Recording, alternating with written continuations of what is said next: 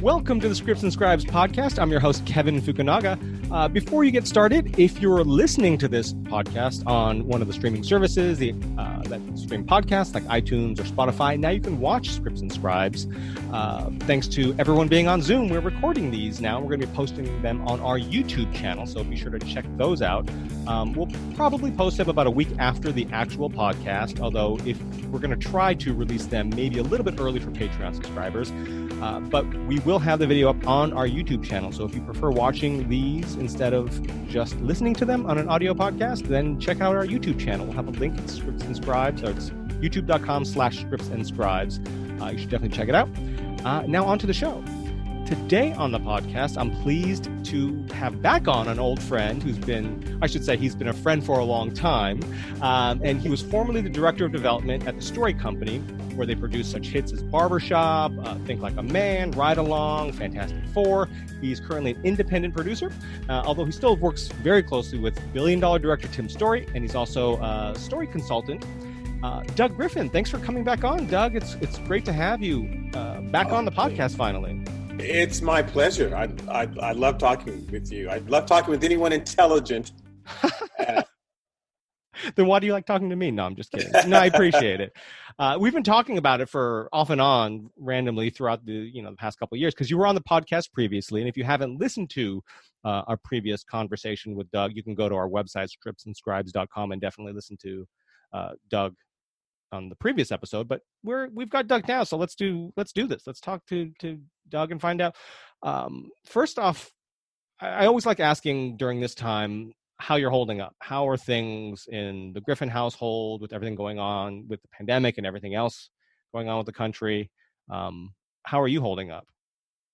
Uh, that's uh, very kind of you to ask that. Um, I'm fortunate. I'm I'm holding up well, and I know that's not the same story in every household.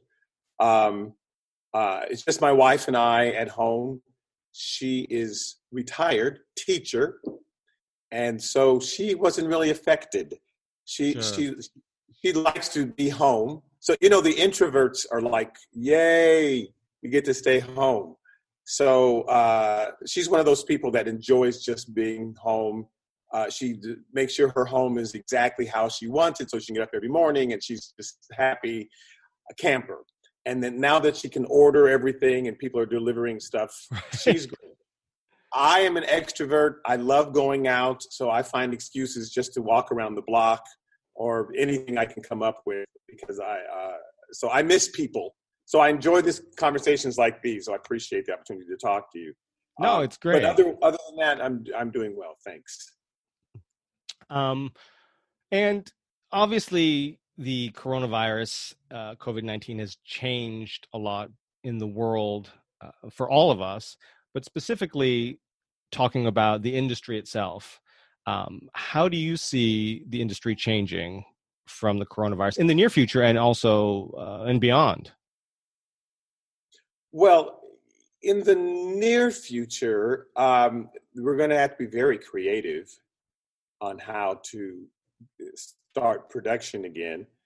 Um, a friend of mine, his nephew is doing a show. Well, his son, I'm, he's my nephew, but um, uh, his son-in-law and his daughter are doing a show. So there's a camera crew set up outside their house.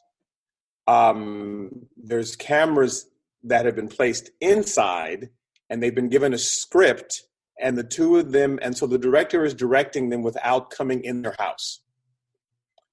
Um, and it's a, so you have to write a show about a couple at home and what they're going through so that right. and since they're married it works out perfectly and then they can go from the room and they can you can say cut and do that again and start from the uh, you know so so we they have to be creative in how they're filming the show and you have to just think more creatively when you when you write uh, you still have to come up with good drama and good conflict and, and interesting stories that grab people's attention. But you you have to think more conservatively for now on how many sets you're going to use and how many actors you can use, etc. Um, so there'll be a lot more intimate dramas for a time being. But but once we're all vaccinated and, and immunized, etc., then things will go back to how they always have been for thousands of years. People telling stories in, in creative ways.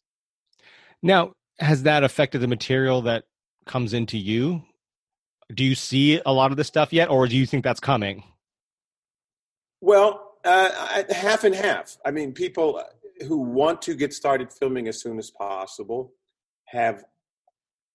I, I've just seen scripts with uh, the scenes only ever have two people in them, and a lot of times they're outside in wide open spaces and a small cast. Uh, but people who want to get started filming in two months are writing small things.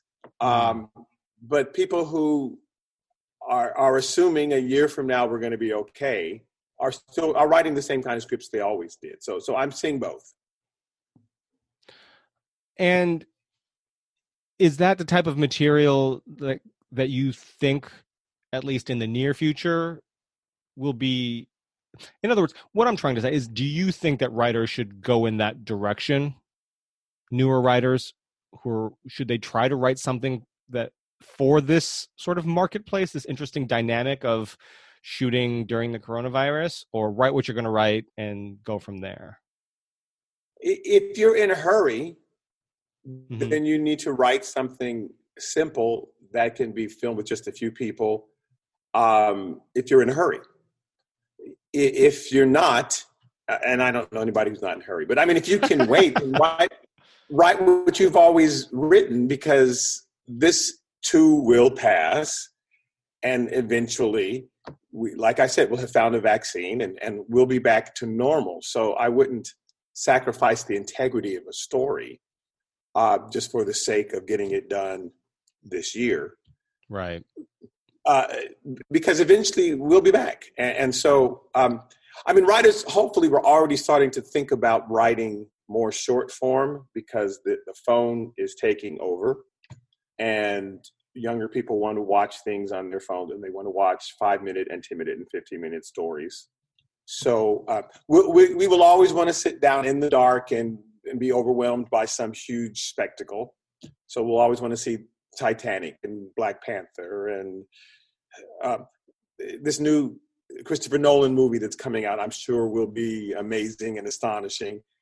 But people want to hear stories when they're just on the subway and, and, and have 20 minutes to get to work. So that's more of the change that is coming is mm. learning to tell short form stories that that someone can watch in 10 minutes on their break 20 minutes on their break that's that's the kind of the secret of where we're heading. We have to have those also.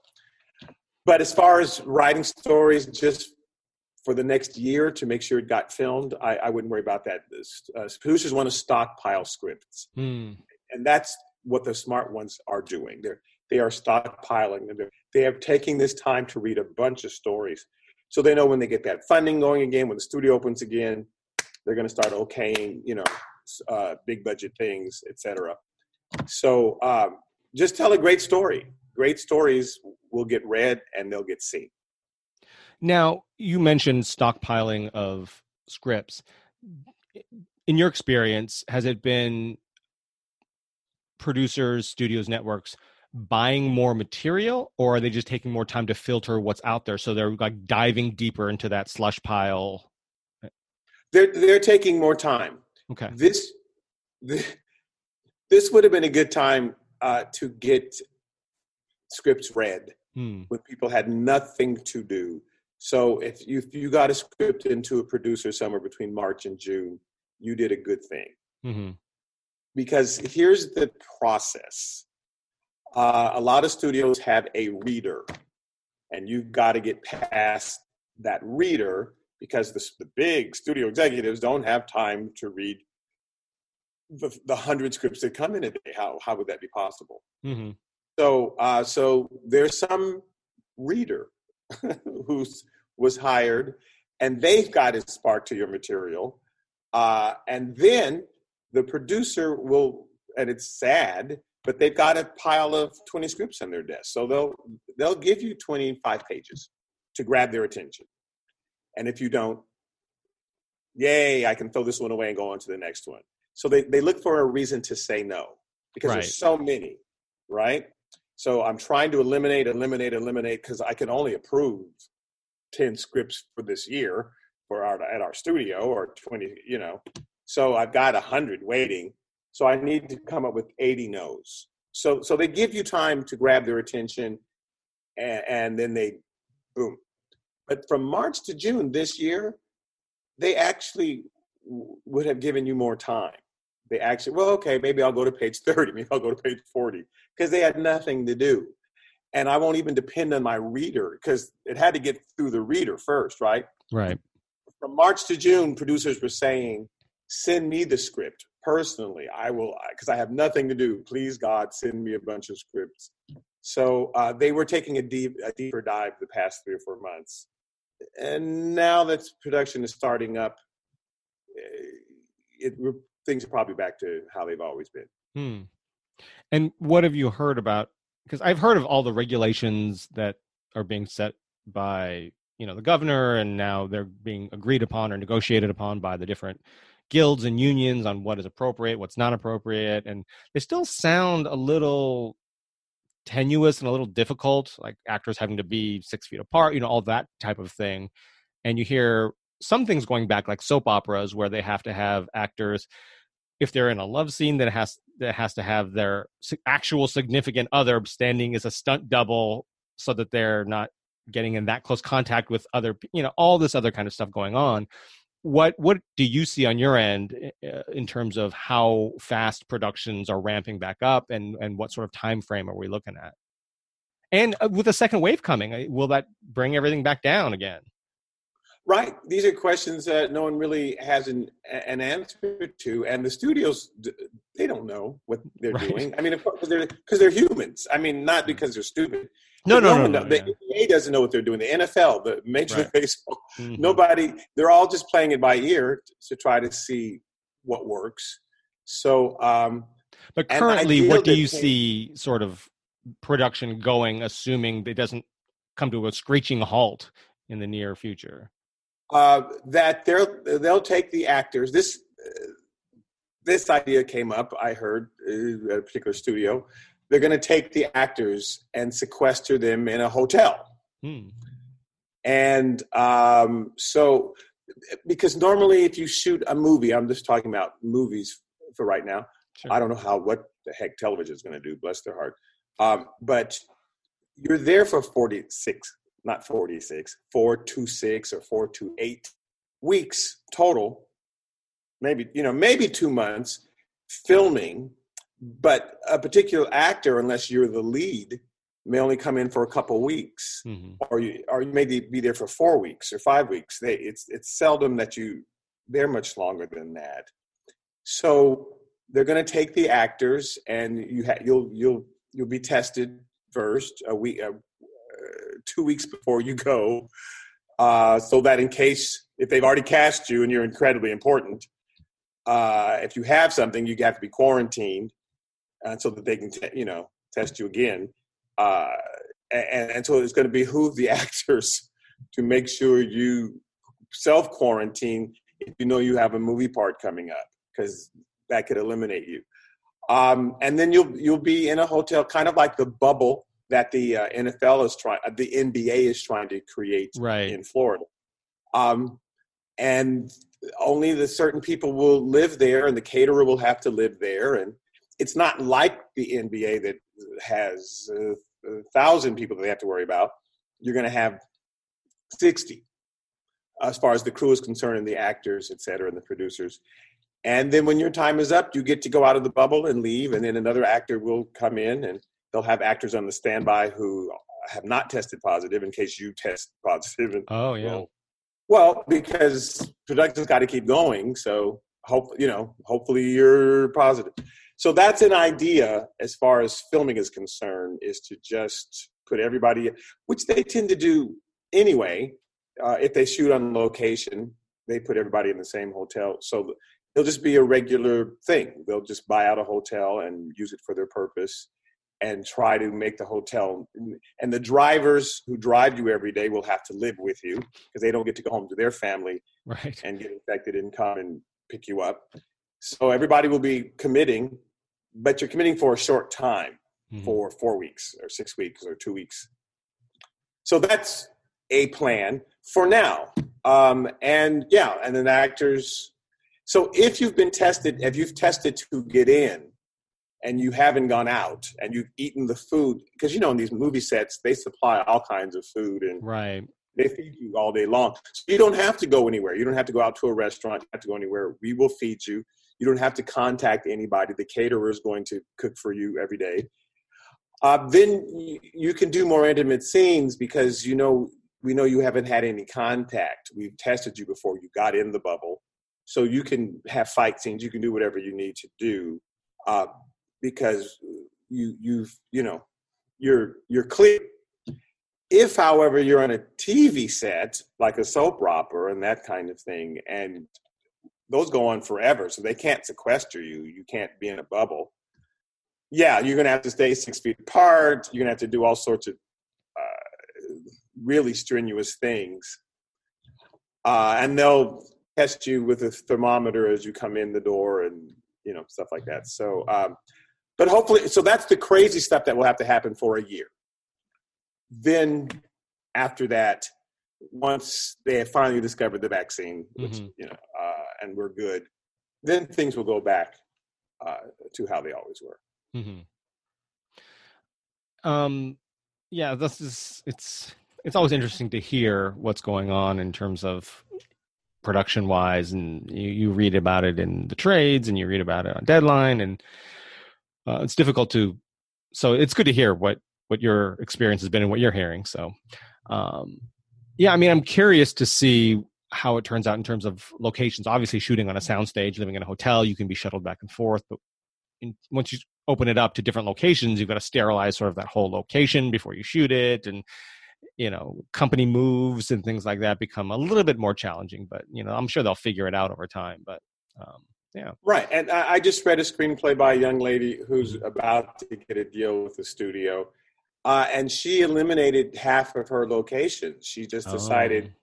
this doesn't have to happen at the cleaners and at the, the, the, this can all just happen at this one place. Right. Um, so she she probably cut down her locations to two actually. Oh. Most of the things happen in the house. Um, and, and, so uh, she just figured out how to do that and have people coming and going from the house. Um, and they only go out they go out maybe two or three times, but they always go to the same place. And she just has people just happen to walk by while they're there. So she was very clever in how how she redid her script. Uh, so they'll have to think about that. So because you, you you don't want to go to ten different locations, right? So the audience will see simpler movies for a while, uh, and then we'll go back.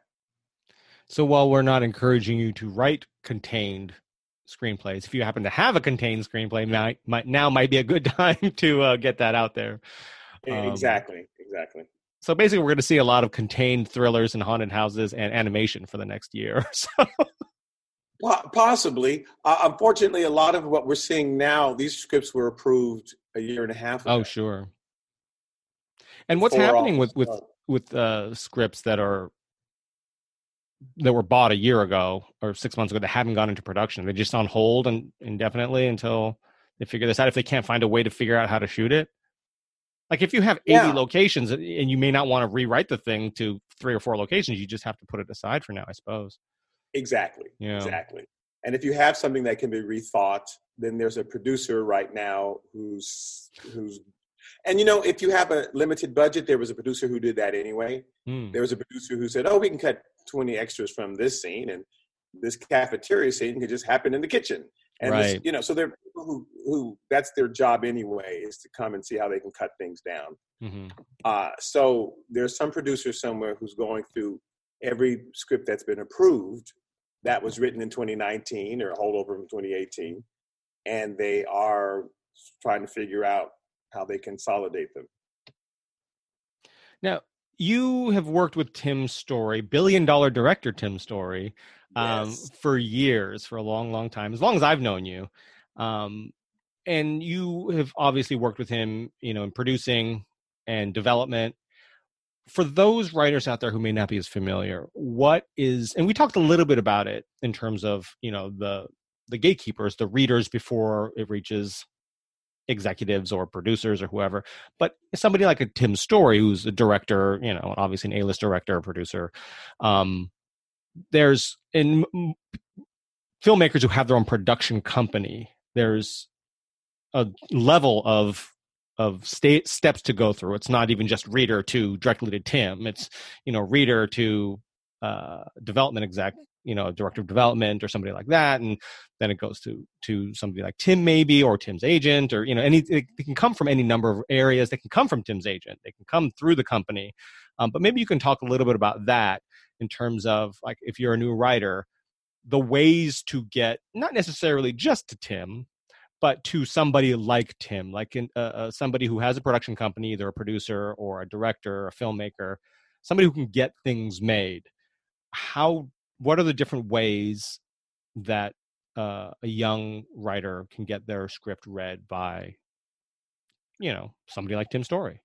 Wow. Well, um, uh, here's what you want. Mm-hmm. You, you want to get your script to a production company not necessarily a director, um, unless that director has a production company. Right. And like there's Tim. so there's two different types of directors. There's directors for hire mm-hmm. who are contacted by a studio once they have a film that's about to go into production.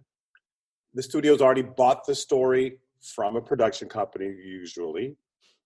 Uh, the, the studio is the money right? We've got the facilities, we've got the money, but we're not going to produce your film. A production company is going to produce it.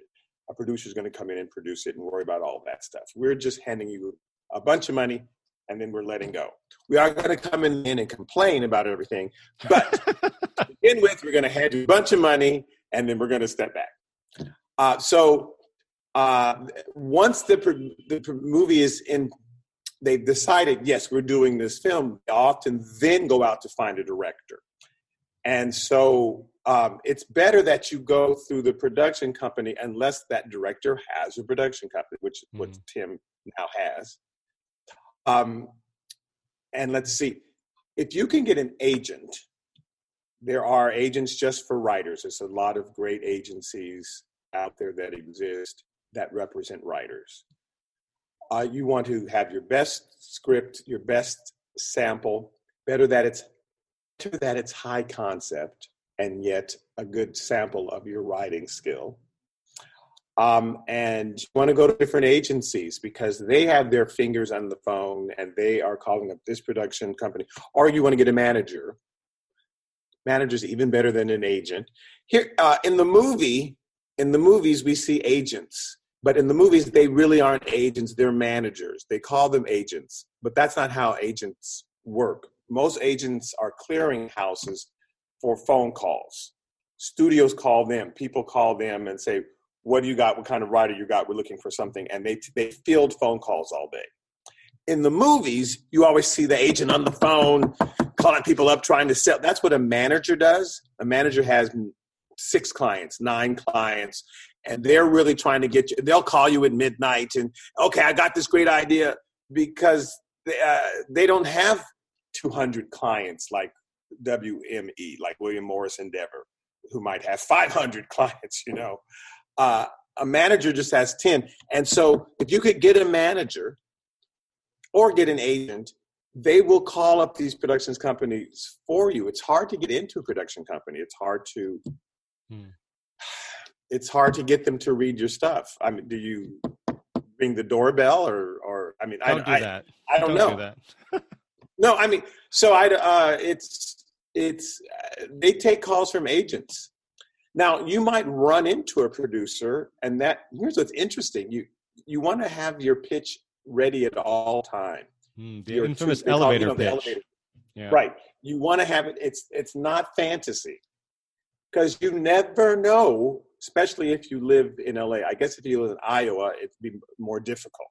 Right. But if you live in New York, if you live in LA, you might be out to dinner. You might run into someone here or there. You might be in the elevator. That's why they call it the elevator pitch. And say, "Oh yeah, well, I've got a great idea for a movie," but, but, but you know, and they will say, "Oh, we'll send it to me." And you've got to be able to pitch it. You have their attention for one minute.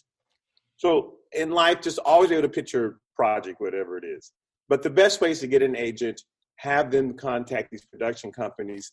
They go to the studios. They say, "Hey, we, here's what we want to do, and we're going to attach this director. We're going to attach this."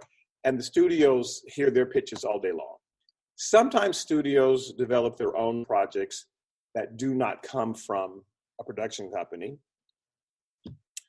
Um, but but that's them deciding, hey, I've got a, a great idea. What if we did a, a, a, war movie with all zombies on both sides? Uh, the good zombies and the bad zombies. I'm making this up, right? Then they'll go out and try to find a director or find a writer, or find a production company, put it together. So, um, uh, and they love their idea. You may have a better idea, but they love their idea, and and so you want to be the sort of writer who says, "Oh, I can write that." Sure, even if you hate it, you just want to get your foot in the door. So, uh, so uh, it's difficult uh, to get into a production company or get heard by anybody without an agent. But talent agencies are always looking for fresh talent. It's not difficult to get a script read by a talent agency or a manager because if you're the next hot thing, they want you. Well, we found that in our conversations with a lot of agents and managers, that's true for managers. Agents can be sort of difficult, especially if at a big agency. They can sort of yeah, big difficult. agency. Yeah, forget it.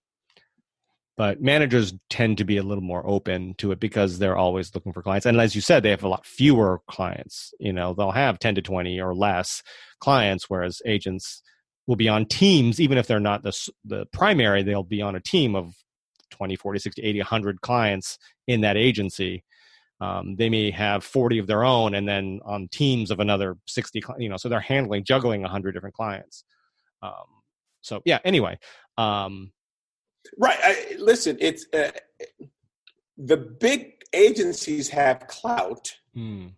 but the smaller agencies are easier to get into and they get phone calls too just like the big agencies you know really the best way to get noticed is to write a simple five minute thing or 10 minute thing or 30 minute thing that you can film. Like a short. Um, yes. And and get it out there. So enter into a festival and uh, because get it on youtube. I mean that's uh, get noticed. There are people who are looking it's like if you're an actor get in an acting class, get in a showcase because mm-hmm. there's agents who go out and they look at these showcases. They're trying to find the next hot person. So um, do your own small budget thing that's brilliant. And, and that's one way to get noticed. If you have a short something, somebody they've got five minutes to look at it. Do they have two hours to sit down and read your screen, read your screenplay? But uh, I've got five minutes. Sure. I'll look at this. When you said that, uh, you mentioned high concept, and most people listening and watching this probably know what that means. But for the few who maybe newer to the business, don't what is high concept? Um, high concept is an idea, and I, I apologize to every writing snob out there, of which I am one high concept. Hmm. It doesn't mean bad or simple or stupid, but it's something that can be explained easily. and because I've got a, I've got a one minute commercial I've got to put on, and so I'm going to do a movie about uh, a Las Vegas showgirl who sees a mob killing, and now she's on the run, and she hides in a convent. Hmm. I see it. Okay, yeah, she saw my, and now she's going to be hiding in it. Okay, so you got this showgirl, showgirl pretending to be a nun, hiding in, in a convent. The, the thing is, the audience, we got it. Hmm. Ooh, I wonder how that's going to work out. You could almost write the ending yourself. That's high concept in that it's easily explained. We got it. We know where the conflict's going to come from. We know where the uh, problems are going to arise. Oh, that's good. And and it's and it's some sort of um, you want the audience to go, well, how's that going to work? Right? That's that's high concept where you you've intrigued me now. How is there's a guy who had to be left behind on Mars and they had to leave him and now they found out he's still alive. Uh-oh. they got to go back and try to get back to him before he run out of food and oxygen. I mm-hmm. got it. It's Gilligan's Island on Mars. I got it. you know, and how's that going to work? Right. How's that? Are they going to get to him in time? I'm intrigued. So uh, high concept makes the audience go, I get, I totally get it. I see the whole movie and I'm intrigued. I want to go see that because I don't know how that's going to work out. You've created a situation, a conundrum where I think, how's that going to work out? I want to see how that is resolved. There are plenty of movies that are complicated and that are complex. And you, you'd have to spend 20 minutes just to explain because mm. there's so many layers. And they are wonderful movies, but they are hard to get made because the studio doesn't trust you. Now, if you have a track record, so Christopher Nolan can make the most complicated movies. I'm picking on him because I worship him. Sure. Um, he can make the most complicated movies. That's fine because he has. We believe him. So whatever he says he's going to do, we go, okay. I'm sure you can make that work. Right. But for your first film, they don't know you. They don't know if you're going to be able to pull that off, and if the audience is going to want to see that. So for your first things, you want to do high concept, and you save that more complex movie have that in your back pocket because they'll always say, "Oh, well, what's your next film?" And you say, "Oh, well, this one." And it, you know, it takes place in five different time periods, and it has twenty uh, characters, and they're all named Bill, and you know, so and that's fine. But you've, if you've proven yourself, then we're good. But Get Out was pretty simple. The title was just "Get Out." We got right. it. I'm trapped. I need to get out. You know, uh, and it was still a great movie but totally high concept, you know. So something that you can explain simply, and that an audience wants to know how is that going to be solved. A studio wants that; they'll give you money for that all day long. Now, when you were at the story company, where would most of the submissions come from? From other production companies, from agencies, from I'm assuming most of them didn't come from random submissions, although you never know, maybe there were a few here and there. Uh, where did most of those submissions come from? Um, 50% mm-hmm. came from studios. Uh, Tim was fortunate um, uh, that once that his very first movie was a huge success. Mm-hmm. Barbershop maybe cost twelve million dollars, twelve to sixteen million dollars to do, and then it but it made 70 or 80 million dollars. So it's like, okay, you can here, here's a blank check. We know you're good. So studios, once they had greenlit a movie, would call Tim up. This movie is going. Do you want to come in and quote unquote audition for it? They'll they'll they'll, they'll talk to two or three different directors. So if a movie was going, Tim was always on a list. Please oh, sure. come in, talk to us um, you've read the script, pitch to us how you will do it. And he'd come in and here's my vision board of how I see the movie and the sets. And he was excellent. He is excellent at pitching a movie and visualizing it for a studio. Um, so often a studio would contact him and say, "We've already greenlit this movie. Do you want to do it?" And uh, but the other, he had a friend who has a production company, Will Packer, mm-hmm. and uh, Will, who's produced a hundred movies, is uh, he's got to be the most prolific producer in Hollywood. He's phenomenal. He's phenomenal. Um, he so he'd come and approach and like, I'm about to go sell this movie to this studio. May I attach you? Uh, you you want to go in together and you know I've got the script, I've got the star, and I've got the director. And so that was probably 40%. So it was half coming from studios, half coming from production companies. Maybe a small, I left a little 10% of people who uh, knew Tim.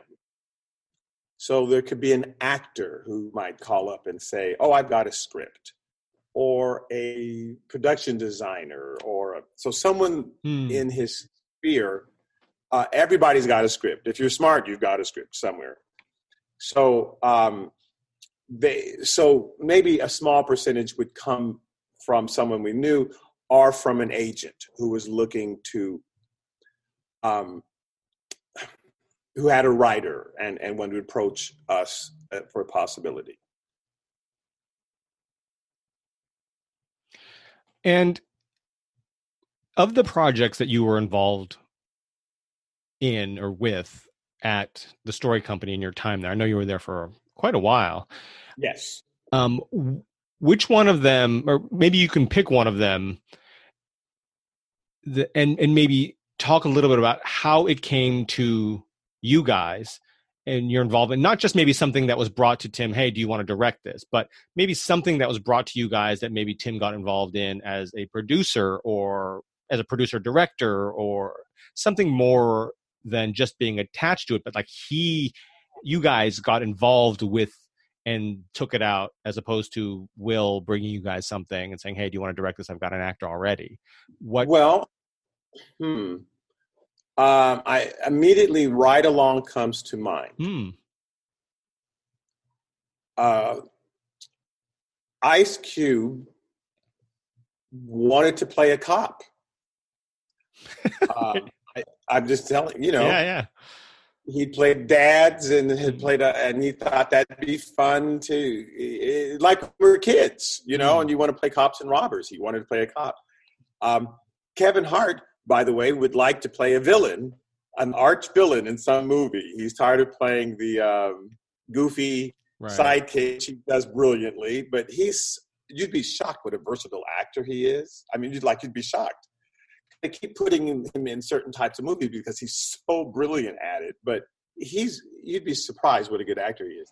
And so he'd love to play a bad guy. So if you you know, um, so so Ice Cube wanted to play a, a, a cop I think he saw Training Day with Denzel Washington, right? Mm-hmm. And and that's I would love to do that. And and thought, well, I can't do Training Day, but what's what can I do that's similar? Um, and so he started working himself, writing script, working with the writer to, to come up with an idea. I because you know I'm going to play a bad cop. Uh, so um, he approached Tim and they talked about the idea and uh, I sat down with Tim and we worked on it on the concept of, of, of similar to training day. What if you had to take somebody along with you and then everything went crazy? Mm. Um, and at the same time, we had just worked with Kevin Hart. Um, and so, or were we about to work with Kevin? Anyway, they were Kevin and Tim were, were friends, and Kevin hadn't been he wasn't Kevin Hart yet, you know. Right. And uh, so they thought, well, that might be a fun pairing, and so we we we worked on the uh, Tim and I worked on what could the story be? Why are why are these two people forced together? Uh, and and even once everything goes crazy, why do they stay together?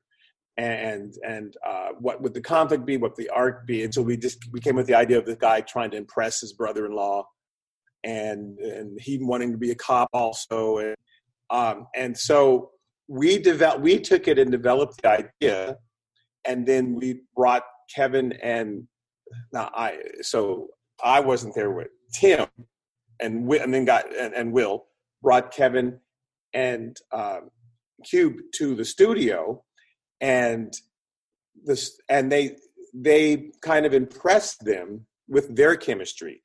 Cube and Kevin just sat in two chairs and laughed and talked and and the studio went, "Oh, that's going to work." I don't even know. We don't have a script yet. We just we do have the concept. We had laid out what the concept would be, but their chemistry that's brilliant. Like Abbott and Costello, you can just see when something works. And so then we found writers and sat down with them and, and went through the whole developing of the idea and what, what's the jeopardy going to be and who's the building going to be and I brought, then they brought in another set of writers and then then they brought in a polisher and then we went back to the original writers because they were good. And so we went through the whole process really just from a, an idea. I want to play a cop uh, all the way to production. And so I've, I've seen things you know go from where we kind of start the whole thing to a situation where they already have it kind of done and they're just handing the script to, to Tim. So we, I, have been in both situations. Well, and you mentioned that the part where it gets interesting is when you pitch the idea to the studio with Kevin and Cube, uh, Tim and Will, and they fall in love with it. They want to buy it. That you have your pitch, you have your story set up, and then you go out and hire writers. What was that process like? Well, um, the Is- studio, are they people? Are they writers Tim had worked with before, or did you just get a bunch of submissions and you guys read and picked ones you liked? How did that work? it, it, it has worked both ways. In, Mm. in uh, sometimes uh, uh, there was a film we were producing earlier, and um, you, you might look at ten writers. You agents will send in their best scripts, and you you might go through ten or fifteen scripts to try to find a writer that has a the sensibility for how you think you want your movie to go Hmm. um, a lot of times, and this is actually a dispute in the the writer world and the uh, actor world, because a a talent agency, if they represent a director, sometimes they want their writer and their actors, and they kind of bundle them all together and hand them over to a studio. Right, packaging. Yeah, That that makes sense for the agency sure. um, because they're going to get more money. So here's our best writer. We're going to recommend this actor. We're going to recommend, you know, because they we want to represent the majority of people on this film. So here they all are. Um, that frustrates some actors and some writers and some directors because there could have there might have been an even better writer out there Sure. uh, at another studio, um, uh, at another agency, or better actor somewhere else that's never entered into the conversation. So there are actors, writers, the directors who are trying to actually ask that they stop doing that, stop bundling things together. It's so you love it if you're at the agency, you suddenly get a phone call and say, "Hey, this thing is going. They've already got the director and writer. Do you want to be included in this package?" Sure, you're not going to turn that down.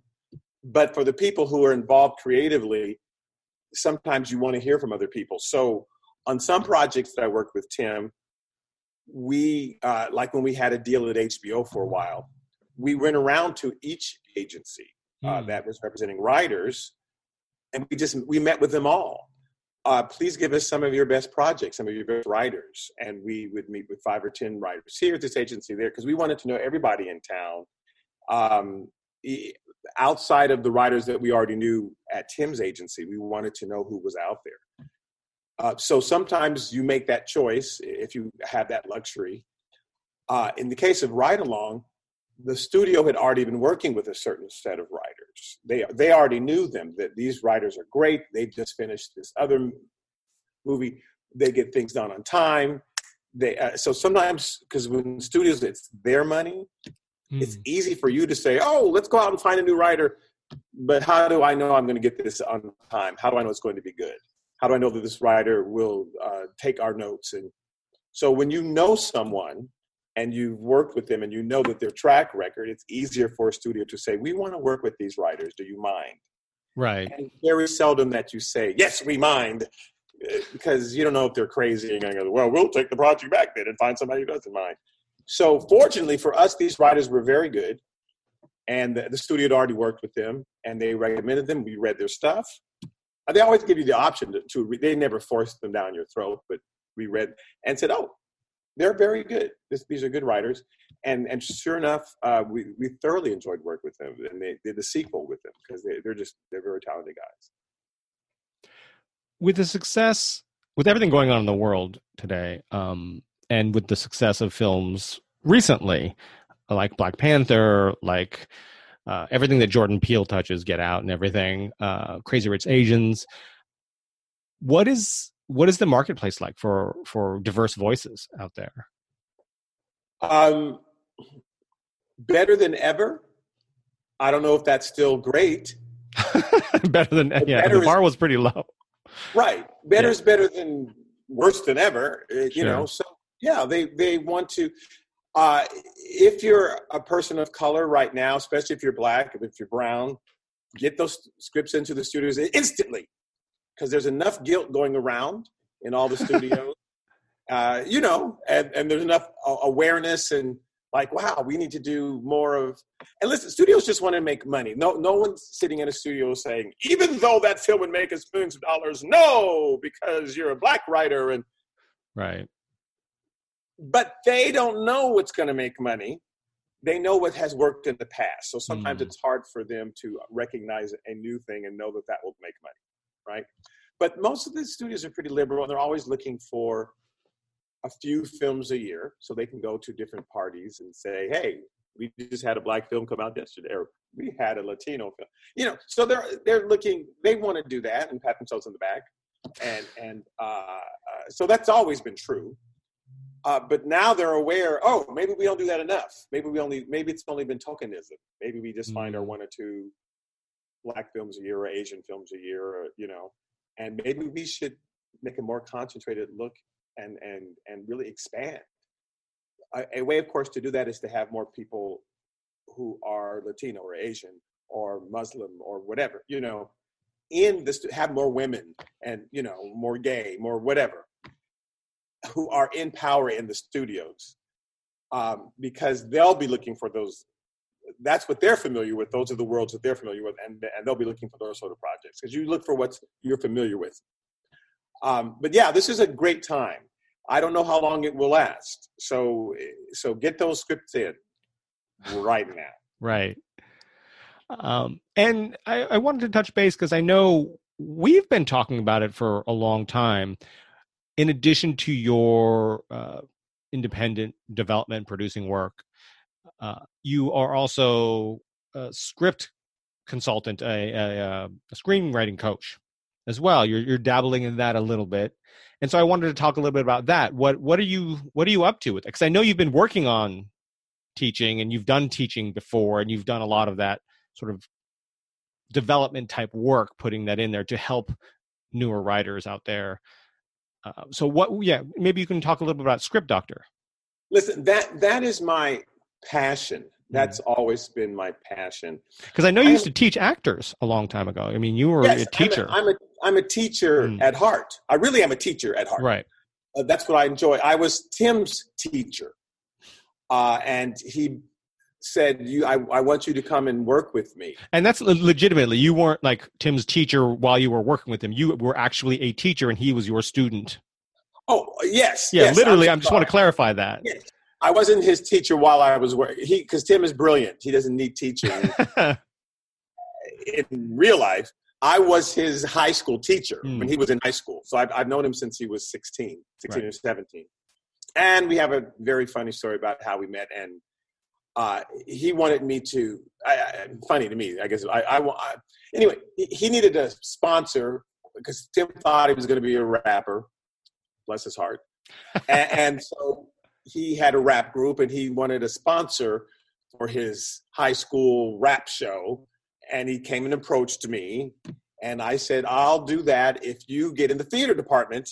Uh, we'll swap. You have to be in the theater, department for a semester. And at the end of the semester i will sponsor your show. So he got in the theater department.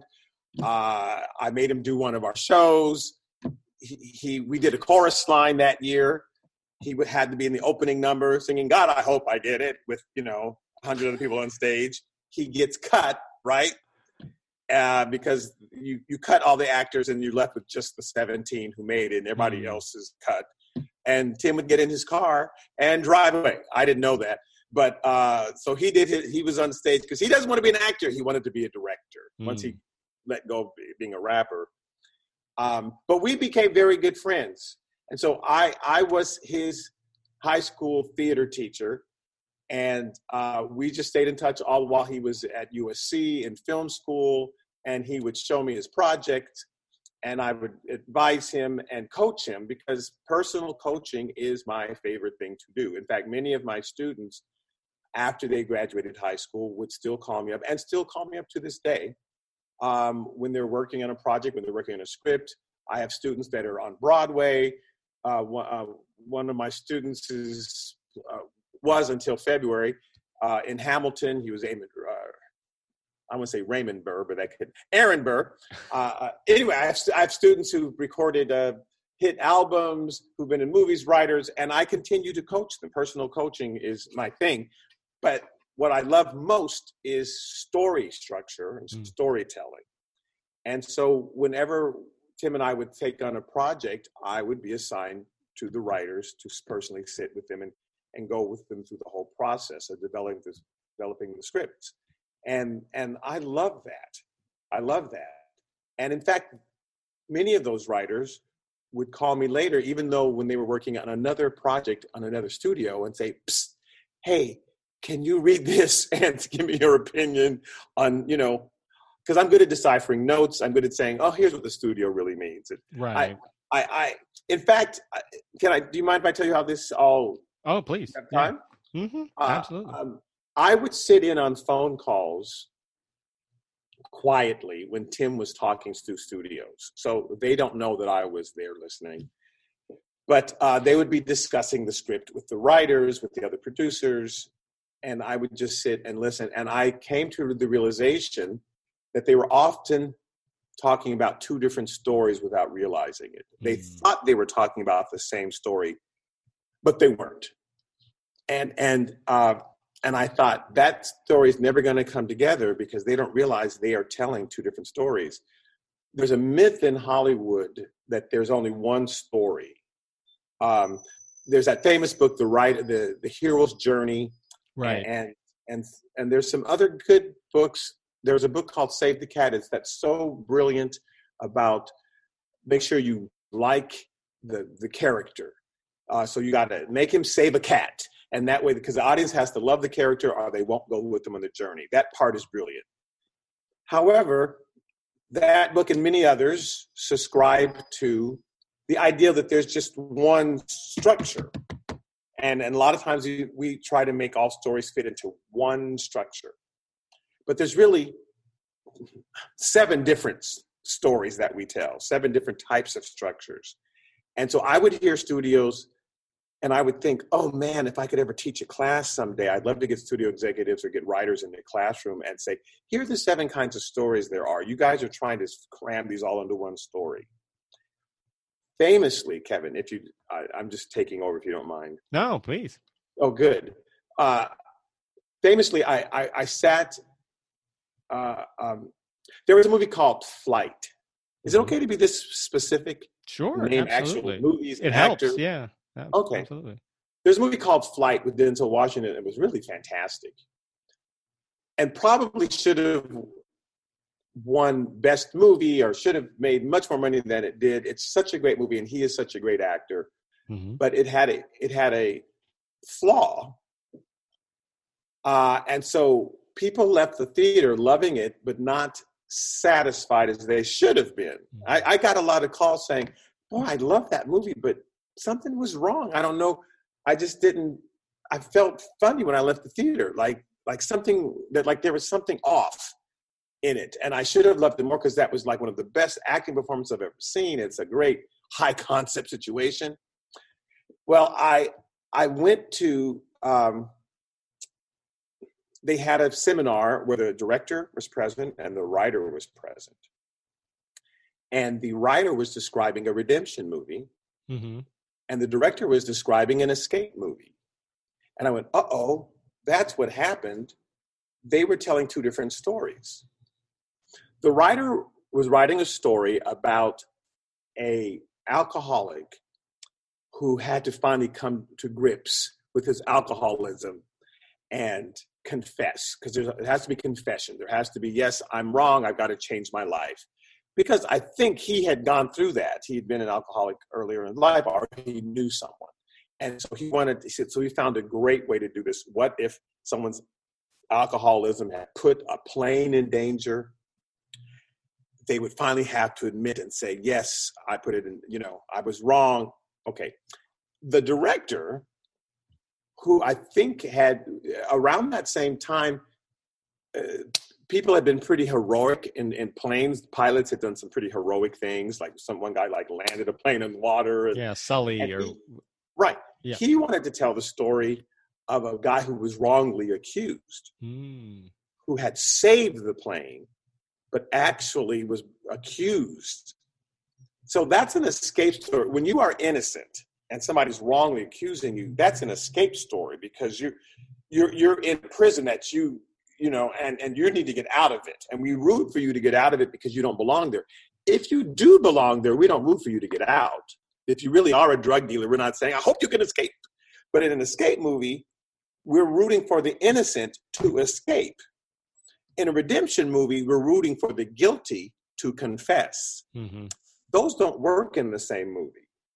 So when you watch flight he gets drunk Uh, before and takes drugs before he gets on the plane. But that's not why the plane messes up. Right. It has nothing. It's not his fault. So he's innocent of why the plane messes up. So, so the director made sure that it wasn't his fault, and he actually saves their lives.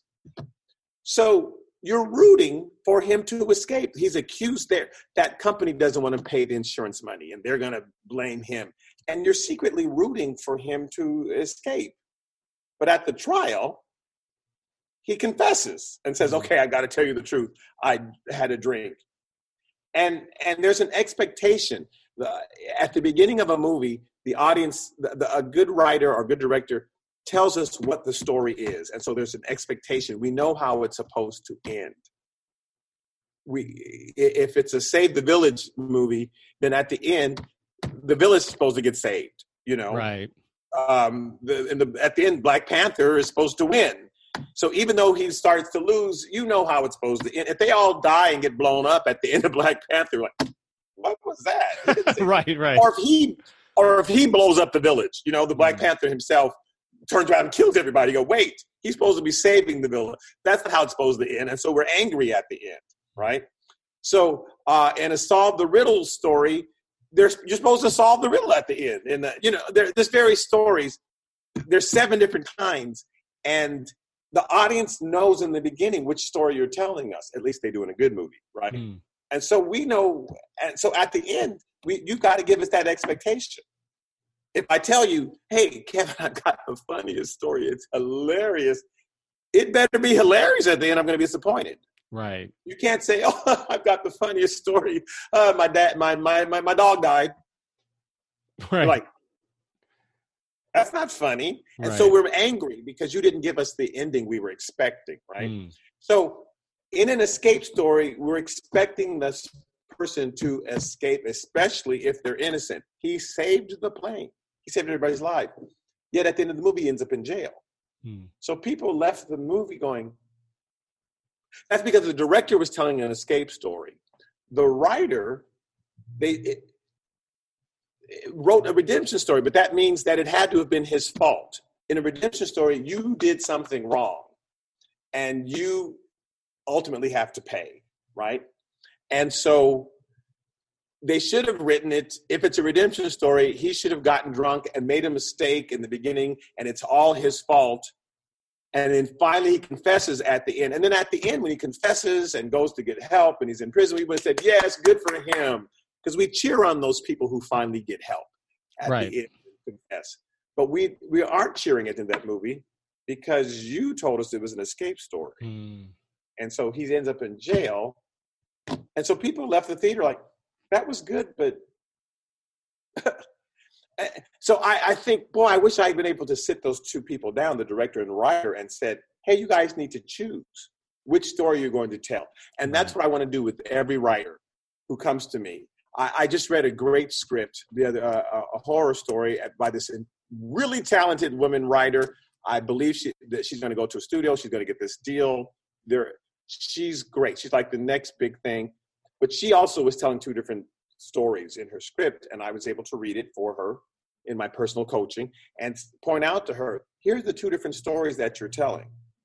Which one do you choose? Hmm. And she, once she picked one, then she was able to fashion the story, and now it's so clear. And you read through it and you go, This is such a great script because it's clear what story you're telling. You can have complications arise. That's not the problem. But what has to be simple is what the goal of your protagonist is. What is he trying to do? What can be complicated are the obstacles that he comes against. But what has to be clear is what the person is going after. Do you, do you know the movie The The Departed? Yeah. Mm-hmm. The Departed. Uh, what are the two actors? Uh, uh, DiCaprio, DiCaprio and, and, and Damon. Matt, Matt Damon. Damon, Mhm. right? Loves that movie. One of my favorite movies. It's a it's a pure solve the riddle story. One guy knows there's a mole in the police department and he's going to find out who it is, and the other guy knows that there's a mole in the gang and he's going to find out who it is. You know, they're like they're doing opposites, right? Uh, uh, the DiCaprio's been planted, I think, in the gang to find out who the police mole is, and Matt Damon's been planted in the police to find out who the gang mole is. Simple. It's just solve the riddle. Who's the who's the who's the guy? But all the complications were fantastic, right? But the, the it's simple from the beginning. It's a simple concept. Who's the mole? That's all it is. That's all it is. And yet, it's about to win best movie. Well, one best movie Right. because the complications they threw in were were so. At, with writers, I read your stuff and I and I help you see what story, which of the seven stories you're trying to tell, and and help you come up with the complications to make it a fantastic script, but keep you single fo- focused. And if there was anything that I discovered over the years of reading, uh, I must have read three thousand scripts from the 18 years I was working with Tim Story, Yeah. and that's that's not an exaggeration. No, no, no. uh, is that writers sometimes are just telling too many stories at once. So I don't I don't know what it's about. You read it and you go, "What's this about?" I don't know where it's going because they cram too many ideas in. hmm Uh, again, ideas is not the same as complications. It's okay to have complications. Sure. They're telling too many stories, and they have they don't know which story they are telling of the seven. Right. So I finally opened my personal coaching. Um, it's scriptdoctor.biz. scriptdoctor.biz. is right. There's an org and a com. There's a dot com and a dot org. But I'm scriptdoctor.biz. And um, so that I can coach writers. So I can just spend time. So that's that's what I'm doing now to help writers find their story and tell it the best way they possibly can. Right. That was That's- a long answer. I don't even remember what the question was because it was 20 minutes ago. it doesn't matter. We got we got a lot of great information. Um, but quickly, you you say that you help writers define one of the seven story. What are the seven stories? Ah, okay, okay. So there is uh, chasing your dream, Mm-hmm. wh- where uh, you suddenly become aware of some need that you have, or like Rocky, I need to be the heavyweight champion of the world, or Ford versus Ferrari, Oh, uh, uh, right? I need to. I want to win this race. Um, Mhm. There is avenging the crime, okay. like Taken, Hmm. Right. right? You, that's not his dream. Oh, I dream someday of being an Avenger. Right. Something has happened, and in, in those situations, you're the only one that can solve it, Hmm. right? You, the police, for some reason, can't. Uh, uh, uh, the Revenant, ooh, that Mhm. Leonardo DiCaprio movie where they they leave him for dead, and and you're you're you're gonna get revenge, right? So it's a revenge movie. You're not chasing the dream. It's it's not some need. Some the I got to get the girl. I'm, I want to be president of the United States. There's some crime that has happened that you are going to solve, like Gladiator. Uh, I mean, there's Gotcha. a whole bunch. Yeah. Yeah. yeah. Uh, redeeming. There's a redemption movies. You did something wrong, and you may try to hide it for a while, but you've got to eventually pay, confess, and pay the price for what you did. So you're at fault. Opposite of revenge movies, somebody else has done something to you or to someone that you love. Hmm. But in a redemption movie, you're the villain, and you ultimately, after hiding from it and trying to avoid it, have to eventually confess and deal with it, and then make up for it. Uh, Manchester by the Sea did that. Um, Bohemian Rhapsody, you know, he Mm. he leaves his buddies after building this career with them, and and then he has to eventually. You have that climactic scene where there's redemption, where he makes makes up for it. In Green Book, uh, the white guy starts off a, a racist, and by the end, he realizes, oh, I'm looking at blacks all wrong, and and he redeems it. It's his movie. As much as we wish it was the black guy's movie, it's the white guy's movie. But uh, it's about him Right. uh, redeeming his soul uh, ultimately. Um, so, chasing your dream. There's the avenging the crime. There's the redemption movies, redeeming your soul. There's escape movies, escaping your prison, which we've already talked about, like 12 Years a Slave. Mhm. Gravity is an escape film. Hmm. Uh, Get Out is an escape film, Right. right? Um, the Moonlight Hmm. was an escape movie because sometimes you're escaping the culture, you're escaping the prison of your own home, right? Um, escape movies, were, but you didn't create. It has to be something that you did not create. Unlike a redemption movie where it's all your fault. Oh, right. it's the opposite of an escape movie. So that's why we're rooting for you to escape. Redemption movies and escape movies are opposites. Solve the riddle, like Hangover, right? Hmm. Where's Doug, our best man? Where is he? No, he's not the best man. He's the groom. Where is he? And they spend the whole movie trying to find him. There's not a crime that's been committed. They're not redeeming themselves. They're not escaping. They're not chasing the dream someday of being married. They just need to solve the riddle. Uh, Bourne Identity is a is an example of a solve the riddle movie, or Knives Out, right? Sure. Um, Rescue in the Village. Uh, it's not about some dream you have of winning the girl. They you take some unlikely person, some unlikely, uh, like in the Dark Knight. It's got to be someone you would never think would do it. That those are the best ones. And anyway, you make this decision that it's up to you to save everybody. Sometimes they can see what the problem is. Sometimes they can't. Schindler's List, uh, The Dark Knight, Black Panther, uh, 1917 okay. just recently. Right, right, right. Spotlight, Hmm. right? These are all in, in Spotlight. I'm gonna we're gonna find out the villain and uh, and rescue all these kids, you know, retroactively who are abused. We, we are we are finding the the villain.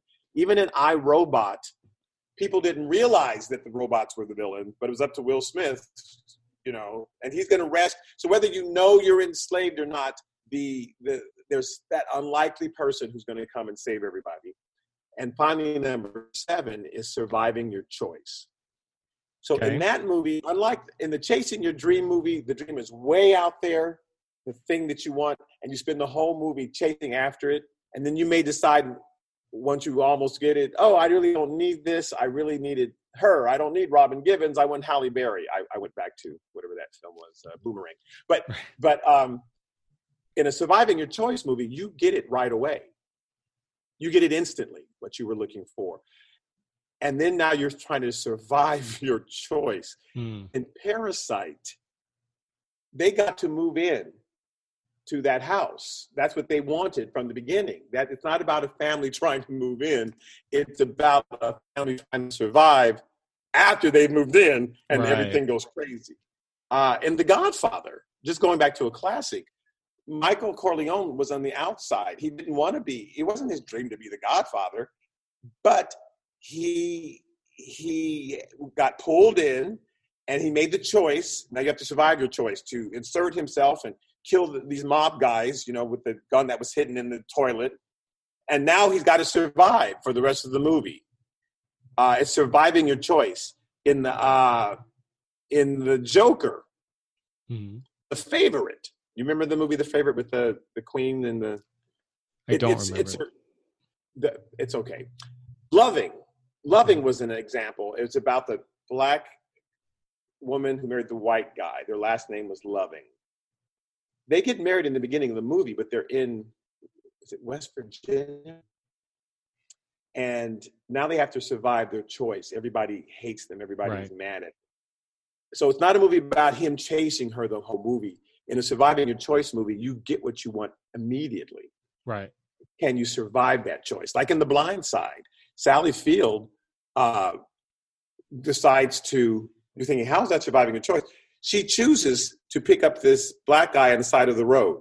You mean Not Sally Field, Sandra Sandra Bullock? Bullock. Yeah.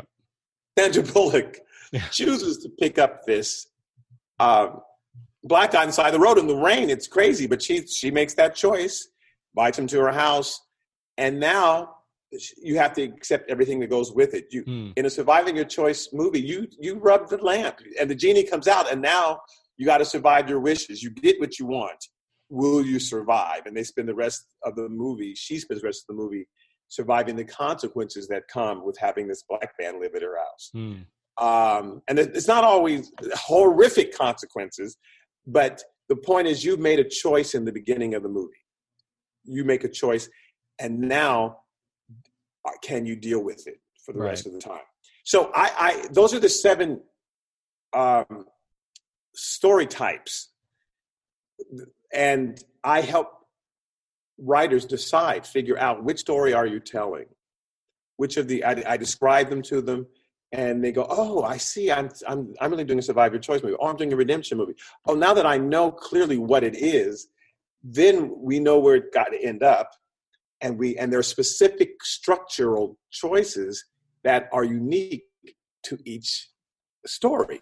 So the things that w- that would happen to a your protagonist in an escape film that would never happen to a protagonist in a redemption redemption movie. There's things that happen in a chasing your dream movie that you wouldn't do those same things. You would have those same so- sort of uh, obstacles in a surviving your choice movie. So once you know which sort of movies your story you're telling, then you know which sort of obstacles to put in, which sort of characters to populate it with, what sort of archetypes you need, and how to raise the stakes and have a satisfying movie. Because we're satisfied if at the end of Get Out he gets out. Right. You told us that what you wanted to do, and he made it. Yay! And we cheer at the end because what you told us you were going to do, you did. We're not satisfied if we're confused as to what is it you're supposed to be doing, and then the movie ends, and we and we don't know to clap or not because things happened, but we're not satisfied because we didn't know that's where it was going. And oddly enough, we have to know where you're going, not how you're going to get there Sure. but where you're going in order for us to be satisfied. How you get there is that's the coolness of the writer, all the little twists and turns he throws in. But the audience wants to know where you're supposed to go so that when Right. you land there, they can go, Yay, you made it. And we cheer at the end. And all the best writers know that. I have such long answers. No, it's great. Um, and lastly, what what is a bit of advice, a a tip, or something you want to say to the new, the writers out there uh, that you want to share your wisdom with? What what advice do you want to give to them? Um, find compelling stories uh, that are universal, but um, but but put your characters in a situation where somebody hearing that, I think I said that right at the beginning, would go, "Oh my God, how's that going to work out?" Um, those are the stories that anybody would want to hear. Try to write what you know. You're going to be you're going to do best writing people that you know and situations that you know. Your story's going to be more authentic if it's your situation. Uh, but take a situation that you're familiar with and heighten it, and and come up with the way to make us go, oh my God, how's that going to work out, right? But but the more authentic you can write, meaning you know the I, I just find people are writing characters and people that they don't know so they they have a fake voice and you can tell. Like you, you've never been to england. Why are you writing a story about an english professor you know? Um, write write you, you're going to write best what you know what you have lived but just find a way to make sure that that situation is is heightened and and and compelling Thank you for coming on, Doug. I really, really. It's always great talking to you. It's been a while, but it's great talking to you. yeah i miss talking to you kevin you're pretty brilliant and I appreciate that. I mean, you can stick around for the after show for a few minutes. oh definitely. A few more questions for you. Great. Um, so be sure to check out. Do you have social media at all, or just script Doctor.biz? Do you have any other like Twitter or Instagram, anything like that? You know, I have a Twitter, I have an Instagram. But you don't use them. No, Okay. no. but yeah, so if you're interested yeah. at all, yeah, you can check out my website, uh, script doctor, O-R, dot biz. Um, yeah, Perfect. So do that, and uh, we appreciate you coming on, and uh, yeah, and hang out for the uh, the after show, which will be on Patreon. So thank you so much, Doug. sure, my pleasure.